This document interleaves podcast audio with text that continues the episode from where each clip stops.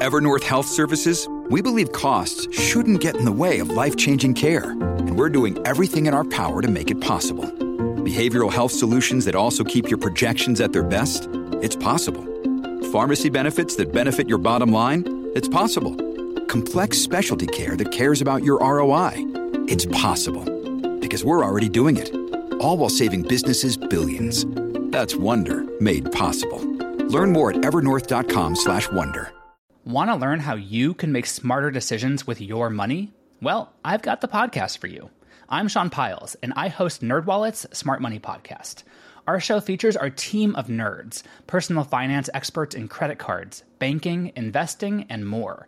And they'll help you make the most of your money while cutting through the clutter and misinformation in today's world of personal finance.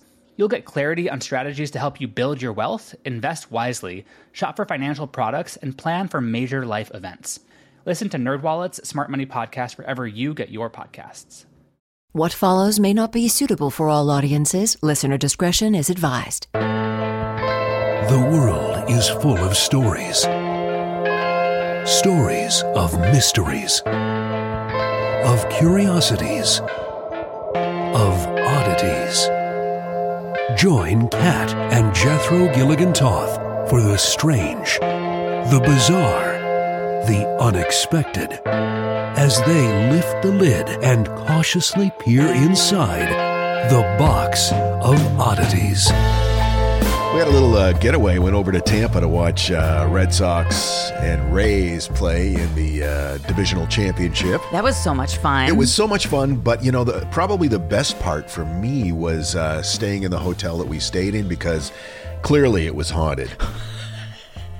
Well, it was beautiful, that's for sure. Yeah, the La Meridian in downtown Tampa. It's the old federal courthouse that was built in 1905, and they've kept so many of the original fixtures. Yeah, so like in the lobby, you can see the original judge's bench. It was like, I guess, like 9 feet tall, so they've cut it down, obviously, but it's still there. Yeah. And in the restaurant, you can see the witness stand. It's so cool. Now, they put us on the second floor, which is the floor where the courtroom was, also the judges' chambers. In fact, our room was next to where the judges' chambers were, and it was also quite close to a holding cell. The first day, we check in, and then we leave the room, and we're walking down toward what is now the stairs in the elevator, but was the walkway to and from the courtroom, and I just go, whoa. And you said, did you feel that too? Yeah, it was like a full body shiver kind of thing, like almost like electric current through my body. It was very strange. We both just stood there because it happened at the exact same spot in the hallway. And then for the next day and a half, whenever we would walk by that spot or near that spot, the same thing would happen.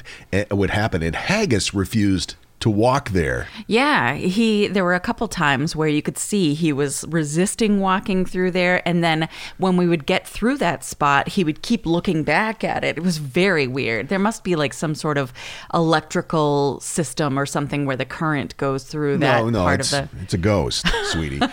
And it was weird because independently of each other, we both felt that. So I did a little research, and there was a gangster. His name was Charlie Wall, and he turned state's evidence on some of the mafia guys. Right. And allegedly he was, well, not allegedly, he was assassinated. He was taken out. We actually had the chance to talk with some of the employees about the history of this hotel and what went down there and what still goes down there. And we recorded it, and we're going to include that as our ghost story in the upcoming Halloween episode. Should be a lot of fun. Should we also address why you go first every time now? Because people are asking about that. Yeah, I saw that on the Freaks group on Facebook. Somebody, why is JG? Well, the answer is this. At one point, before we moved, I had like a throat condition. It's like kind of like a laryngitis thing, or allergies or something. And what would happen is by the time we reached the end of the episode, I would have nearly lost my voice. Yeah. And so you suggested that I go first. Yeah. And we just kept doing it. Yeah. It's also, I don't have to remember who goes first. Yeah. And that works out for me. So I will be going first today. In Gastonia, North Carolina, on April the 8th, 2008, 1:30 in the morning, Jamie Fraley, who was 22 years old at the time, made a call to a friend. She hadn't been feeling well lately. She thought that she had some sort of a stomach bug or flu or something. This would have been the third time that she was going to go to the hospital in the last few days. Oh, my goodness. Now, the last time she was there, she waited in the waiting room for over 3 hours and got frustrated and just left. Okay. But she was getting worse, so she decided she was going to go back. And she said that a friend was going to take her in. Okay. Now, she ended this phone call to her friend by saying, "I have to go now. My ride's here. He's here." She was never seen or heard from again. Oh. Now, trigger warning on this story, because it's about abduction, it's about murder, and a whole bunch of bad stuff. Okay. Jamie was a tiny little woman. She had been diagnosed with anxiety and bipolar disorder. When she was born, she was premature, she was quite sick, and her family was told she probably wouldn't live past the age of 1. But she surprised everybody in everything that she did. As an adult, she was 4'9", she weighed 90 pounds, but she was on the proper medication and she was working hard to become a substance abuse counselor. Things were going really well in Jamie's life. What did you say her last name was? Fraley. Fraley. So 3 days after she said she was going to the hospital, Jamie was due for an important appointment and she did not show up. Okay. Now, no one had spoken with her for a couple of days. Her mother was obviously very concerned. She called the police and asked them to stop by the apartment for a wellness check. When they got there, the apartment door was locked. Inside, it seemed like nothing was amiss. It seemed completely normal. Okay. But her purse and her wallet, her ID and her keys, everything was there inside the apartment. There was no sign of a struggle, but there was one odd thing, though. Her shoes were there, but the shoelaces were missing. And these were shoes that she wore pretty much every day. So a few more days would go by, and a construction worker found her cell phone on the side of the road.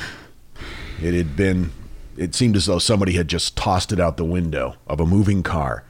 Now, as we all know from watching crime shows, it's usually the husband or the boyfriend, right, or the fiancé. And she did have a fiancé, Ricky Simmons Jr. And he had a past that was a little bit... Well, sketchballs? He'd been arrested for theft. And in fact, he was incarcerated during the time of her disappearance. So it wasn't him. Plus, I don't necessarily see a connection between theft and abduction / whatever. Right. I mean, yes, it's quote unquote criminal activity, but there's a big difference. That's a big jump.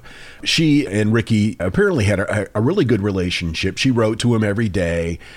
She had his name tattooed on her ankle while he was incarcerated. They were talking about... That's not indicative of a good relationship. They were talking about their future, how he was going to turn things around, and she was obviously moving in the right direction. So it clearly wasn't Ricky. Soon the investigation turned to Ricky's father, Ricky Dale Simmons Sr. Ricky Sr. lived just a couple of apartments away in the same building as Jamie. Interestingly, he had driven Jamie to the hospital on the previous 2 trips. Okay. Now, there was no indication who was taking her the third time. Other than that it was a male. He was quickly identified as a person of interest, and the rumors that were flying in the community was that Ricky Sr. was obsessed with his son's fiancée. Okay. Now, Ricky Sr. had a really bad history of violence against women. In fact, he had strangled his ex-girlfriend to death and had served time for it. Okay, Steve, there's a connective tissue between those two things. Yeah, okay. Yeah, not such a big leap as like theft to abduction. Right. Yeah. I feel so bummed already. Like, I know this story isn't going to a good place. So he does time for strangling his ex-girlfriend, but not much.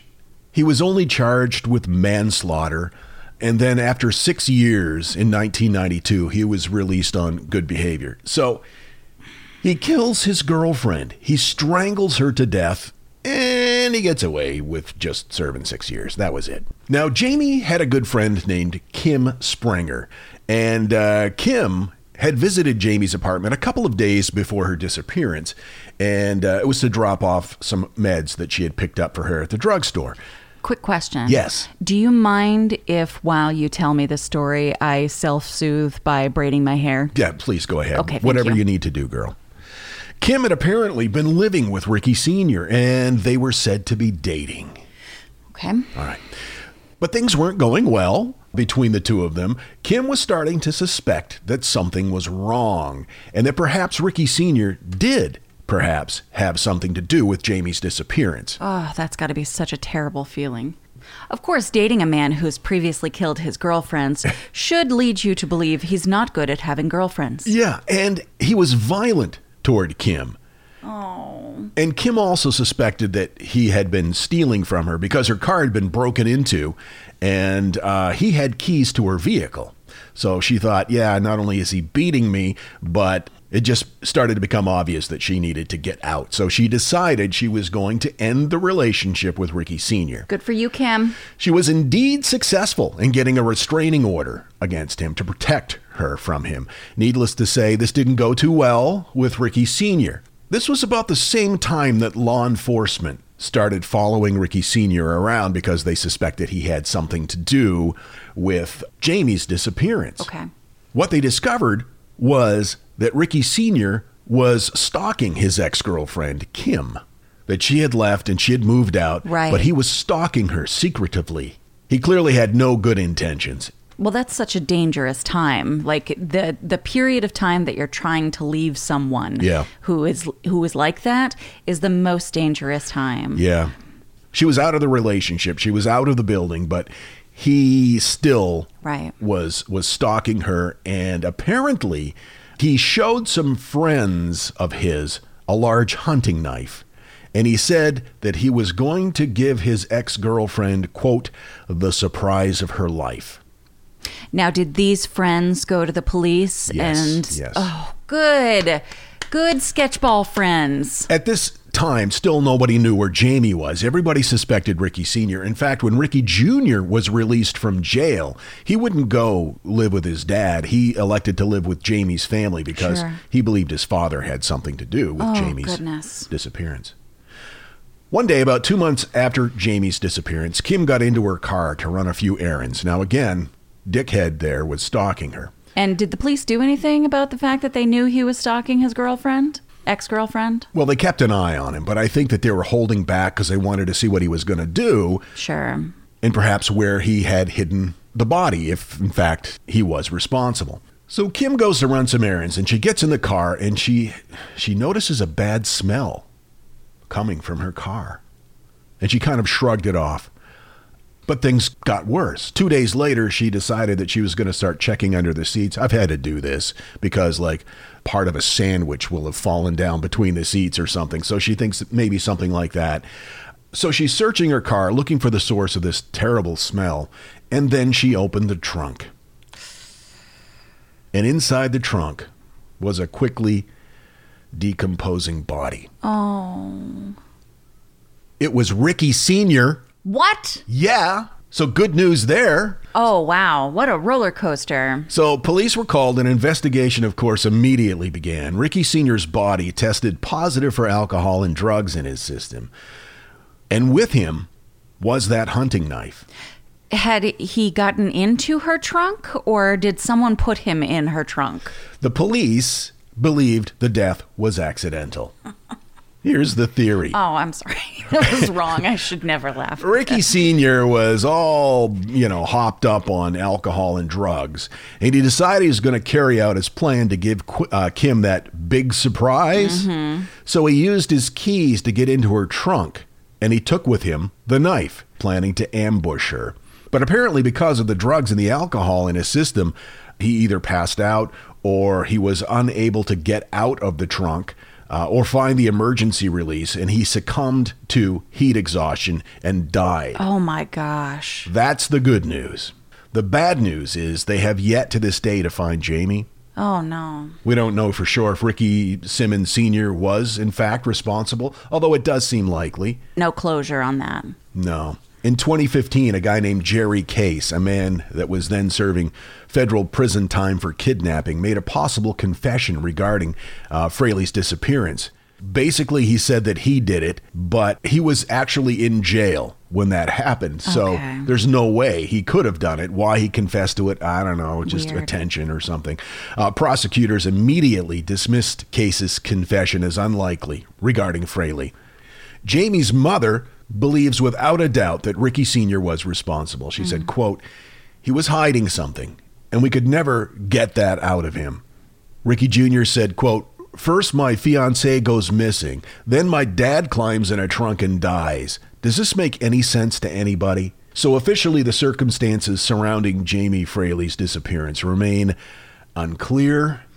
She is currently still classified as missing. Oof. Her mother says she will never give up. She's still holding out hope that somehow, someday, Jamie will be found and that she'll be okay. Her case remains unsolved. Jamie would be 34 today. Still just a baby. If you have any information on this case, you're asked to contact Gaston County Police at 704-866-3320. My source information was Thought Catalog, CNN, and Wikipedia. Not a happy ending, but at least that guy died in a trunk. It's not something you hear a lot. And now, that thing in the middle. King Charles VI of France was an unusual guy. Not only was he eccentric, but he was prone to delusions. On more than one occasion, Charles believed that his body was made from glass. He apparently suffered from what's known as glass delusion. When Charles was in this state, he stood still for hours so he wouldn't shatter into pieces. He would not let anyone touch him. He wrapped himself in blankets, and he also wore clothing lined with iron to protect him. Charles VI, the Glass Monarch. We needed one more of these liners to fill out the page, and this was it. This is The Box of Oddities. This message is sponsored by Greenlight. You know, as your kids get older, there are some things about parenting that gets easier. I remember once hearing my sister tell my little niece, "If you put your pants on, I'll give you some Fresca." And when kids can start to reason that they get something if they do something right, it's a lot easier to manage them. Having that conversation about money with your kids, that's not the easiest thing in the world. Fact is, kids won't really know how to manage their money until they're actually in charge of it, and that's where Greenlight can help. Greenlight is a debit card and money app made just for families. Parents can send money to their kids and keep an eye on the kids' spending and savings, while kids and teens build money confidence and lifelong financial literacy skills. Your kids will learn how to save, invest, and spend wisely thanks to the games that teach kids skills in a fun, accessible way. When I was a kid, I had expected chores, and then I had bonus chores. And bonus chores were where I earned money. And so if you're thinking like, hey, my kid should be doing stuff around the house, yeah, no, you're not wrong. But maybe there's extra ways that they can learn how to be a successful financial money person. What was one of the bonus chores that you had to do? Rub my mom's feet. And what did that pay? I don't know, like a quarter or something. Millions of parents and kids are learning about money on Greenlight. It's the easy, convenient way for parents to raise financially smart kids and families to navigate their life together. Sign up for Greenlight today and get your first month free when you go to greenlight.com/oddities. That's greenlight.com/oddities to try Greenlight for free. Greenlight.com/oddities. I've got to tell you, the longer we've had our Aura Frame, the more I love it. I have kids, and they live about 3,000 miles away, and my daughter is expecting a child, and she has been sending me updates on her baby bump through the Aura Frame. And since I can't be there to experience it with her, it's the next best thing. And speaking of mothers, if you're looking for the perfect gift to celebrate your mom in your life, Aura Frames are beautiful Wi-Fi connected digital picture frames. It allows you to share and display unlimited photos. It's super easy to upload and super easy to share photos with the Aura app. And here's the thing, if you're giving Aura as a gift, you can even personalize the frame with preloaded photos and memories. We love Aura Frames, and living so far away from family, thanks to Aura, it's the next best thing. It's like almost being there. And right now, Aura has a great deal for Mother's Day. Box of Oddities freaks can save on the perfect gift by visiting auraframes.com to get $30 off, plus free shipping on their best-selling frame. That's A-U-R-A frames.com. Use code oddities at checkout to save. That's A-U-R-A frames.com and use code oddities at checkout, and you will save. Thanks, Aura Frames, for bringing my family a little bit closer. Hey, it's Kaylee Cuoco for Priceline. Ready to go to your happy place for a happy price? Well, why didn't you say so? Just download the Priceline app right now and save up to 60% on hotels. So whether it's Cousin Kevin's Kazoo Concert in Kansas City, go Kevin, or Becky's Bachelorette Bash in Bermuda, you never have to miss a trip ever again. So download the Priceline app today. Your savings are waiting. Go to your happy place for a happy price. Go to your happy price, Priceline. Support for The Box of Oddities is provided in part by listeners like you on Patreon. You can support us too. Go to patreon.com/boxofoddities. Thank you. The Box of Oddities with Kat and Jethro Gilligan-Toth. Hey, remember a couple episodes ago we were talking about that weird thing I saw at the bathroom at Disney World? Yeah, the guy washing his hair. The guy was washing his hair in the men's bathroom, had a little shampoo bottle. He was, you know, it wasn't just like he was splashing water on himself. He was full out shampooing his hair. Yeah, he was lathering up. He was lathered. And we were speculating, well, what was the backstory on that? You know, why would somebody be doing that? And Beth in the Freaks a Box of Oddities Facebook group wrote, I have a theory about the guy washing his hair in the sink at Magic Kingdom, playing catch up on the podcast if anyone else has listened to Box 368. Hear me out. Kids on dad's shoulders, gets motion sick. I mean, you'd be happy to have a little bottle of shampoo then, right? P.S. The only reason I thought of this as an explanation is because I did it to my own father when I was little. Oh, no. Okay, well, that makes some sense. And if it's happened more than once, preemptively, you would bring a bottle of shampoo. Right, or stop putting your kid on your shoulders. Miranda chimed in. My theory was he already checked out of his hotel, was doing Disney for the day, and freshened up before catching a red eye home. Oh, that's a great idea. Yeah. Melissa wrote, I had to do this once. I got poop in my hair while changing my kid. Oh, God. It's a dangerous world I live in. Oh, my God. This is why I have dogs. Big thanks to James Moore, who suggested this topic, by the way. Well, that's not the right word at all. July 6, 2001. I don't know why August came out of my face hole just now. Jesse Arbogast, who had just completed second grade in Ocean Springs, Mississippi, was with his family on a summer beach holiday. He and his brother and sister, Vincent and Maddie, were on vacation with their aunt and uncle, Diana and Vance Flossenzier, and Vance's two children, a son and a daughter. They were at Gulf Islands National Seashore in the Florida Panhandle. The two girls were in inner tubes a little further out in the water than Jesse and his brother. The two boys were standing in about 2.5 feet of water. Vance recalled that he heard someone yell, "Shark," and a scream. Flossenzier told the Park Service that he turned toward the water and saw a large pool of blood in the vicinity of his nephew and his own two children, who were also in the water. Oh, my God. Vance then said he saw the shark's jaws clamped down on Jesse's arm. Vance grabbed the 7-foot bull shark by the tail and pulled it toward the shore away from the boy, but the shark didn't let go. A stranger on the other side took hold of Jesse, and eventually the two were separated. Oh, my God. One of Jesse's arms and part of one of his legs had been torn off. Oh. It's thought that the shark first bit at Jesse's leg, The wound went all the way to the bone. And then perhaps Jesse had tried to push the shark away from his leg, so the shark grabbed hold of his arm. The stranger brought him back to Diana on the shore. And though the shark tried to swim away, Vance Flossenzier, Uncle Vance, said that he kept a grip on its tail, and that left the animal relatively powerless to go. He thought there were still other swimmers still in the area. Right. And then recognized that he might have the boy's arm. So the uncle eventually dragged the shark up onto the embankment. At this point, two park rangers came running down the beach and confirmed that the arm was inside the shark's mouth.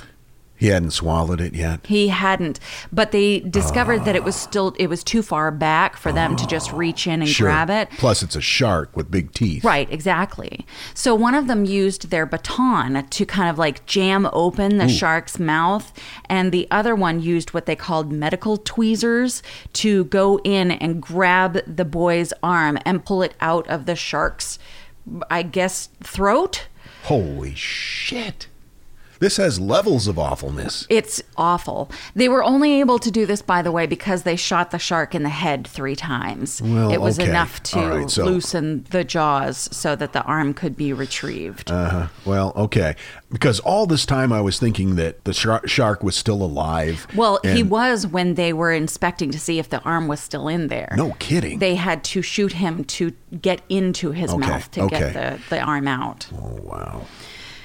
At this point, Diana Flossenzier on the beach has begun CPR on Jesse as her husband is putting towels and shirts on Jesse's body to stop the flow of blood until medics took Jesse to a nearby hospital via helicopter. Oh my God. He had almost completely bled out by the time he reached the hospital. How old was he again? He was 8. 8 years old. Oh my God. That poor little guy. Jesse's heart had stopped.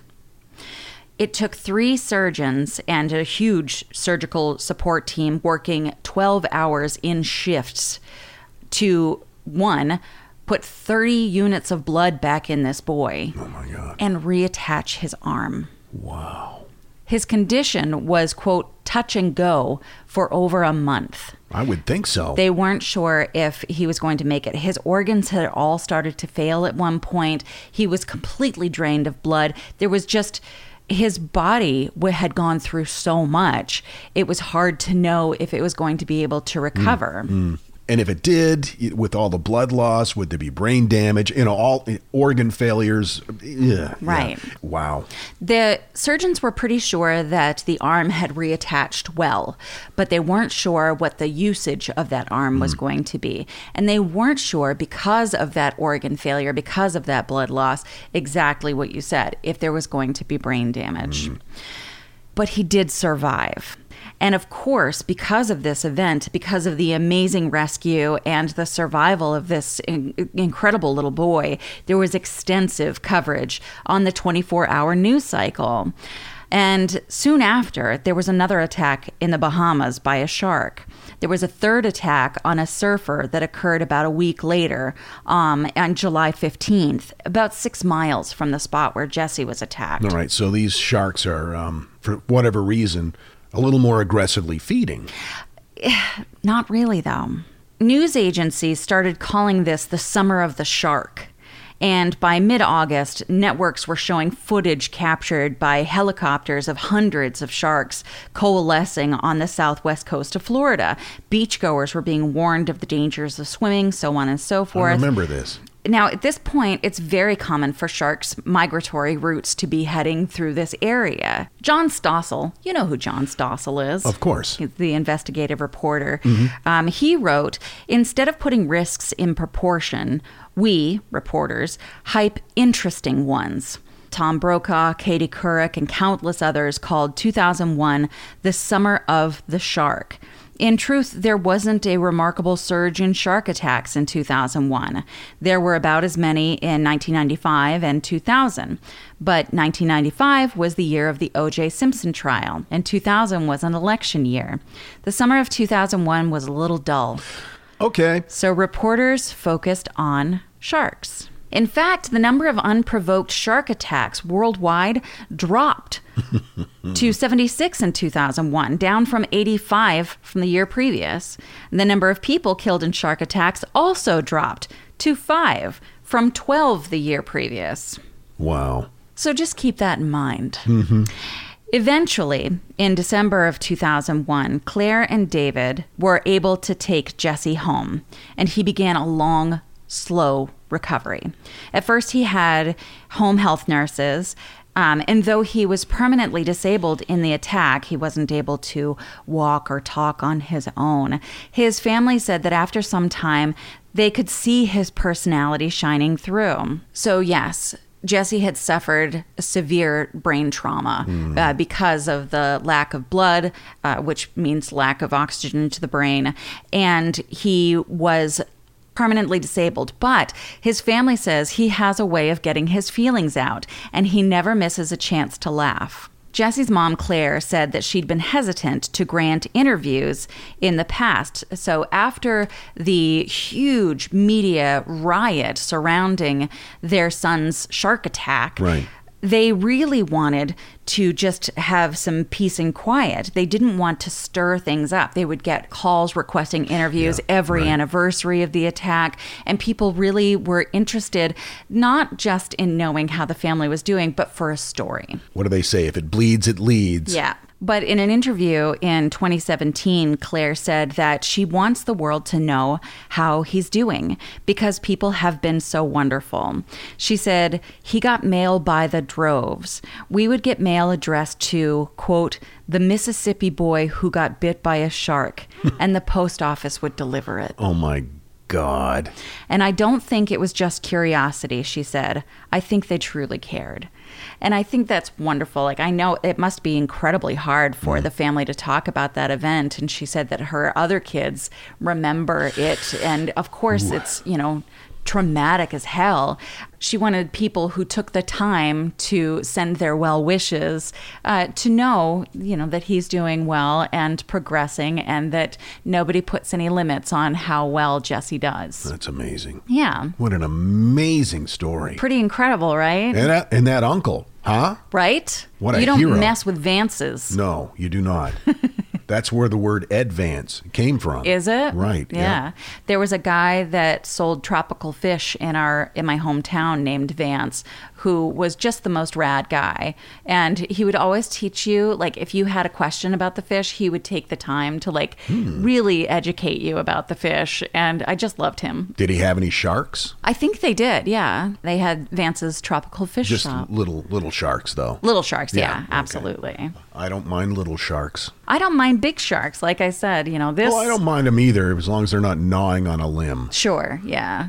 This story, I thought, was just so incredible, and the way that the family handled it, and, you know, the severe brain trauma kind of hits close to home for me. I know. So reading this article was just amazing to hear these parents describe their son in a way that sounded so much like how my dad would describe my brother. And so there were parts that just, like, kind of got me a little choked up in my research bath. Yeah.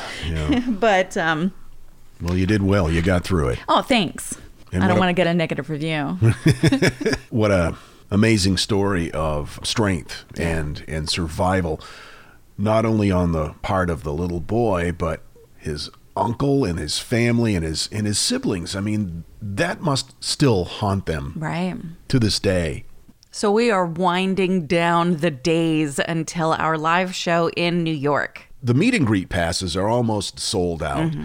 This is going to be limited capacity at this venue because of COVID protocols and the health guidelines.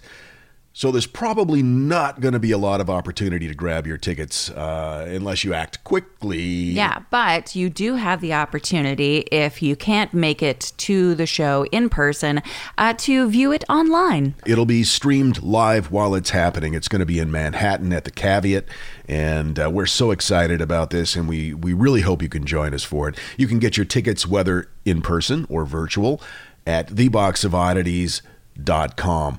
Also, no more submissions are being accepted for the Halloween special. We have more than we need. In fact, we may end up doing two episodes. Which I think is fun. That should be a lot of fun. It's some great stories this year, too. Thank you so much. And we so look forward to getting them all together and to getting spooked out with you. And we look forward to seeing you next time. Until then, keep flying that freak flag. Fly it proudly, you beautiful freak. And so, let it be known that the Box of Oddities belongs to you. And its fate is in your hands. Therefore, it's been requested by those to whom I report to beseech you for assistance. We ask but one thing of you, to provide a 5-star rating and a positive review. True, that is 2 things. However, 'tis merely a 5-star rating and a positive review. Also, subscribe to us. Okay, so 3 things is all we ask. 3 things and 3 things only. Henceforth, the Box of Oddities commits to the telling of stories. Stories of the strange, the bizarre, the unexpected. We wish to offer our deeply felt gratitude and appreciation for your patronage. TheBoxOfOddities.com. Copyright 2021. All rights reserved.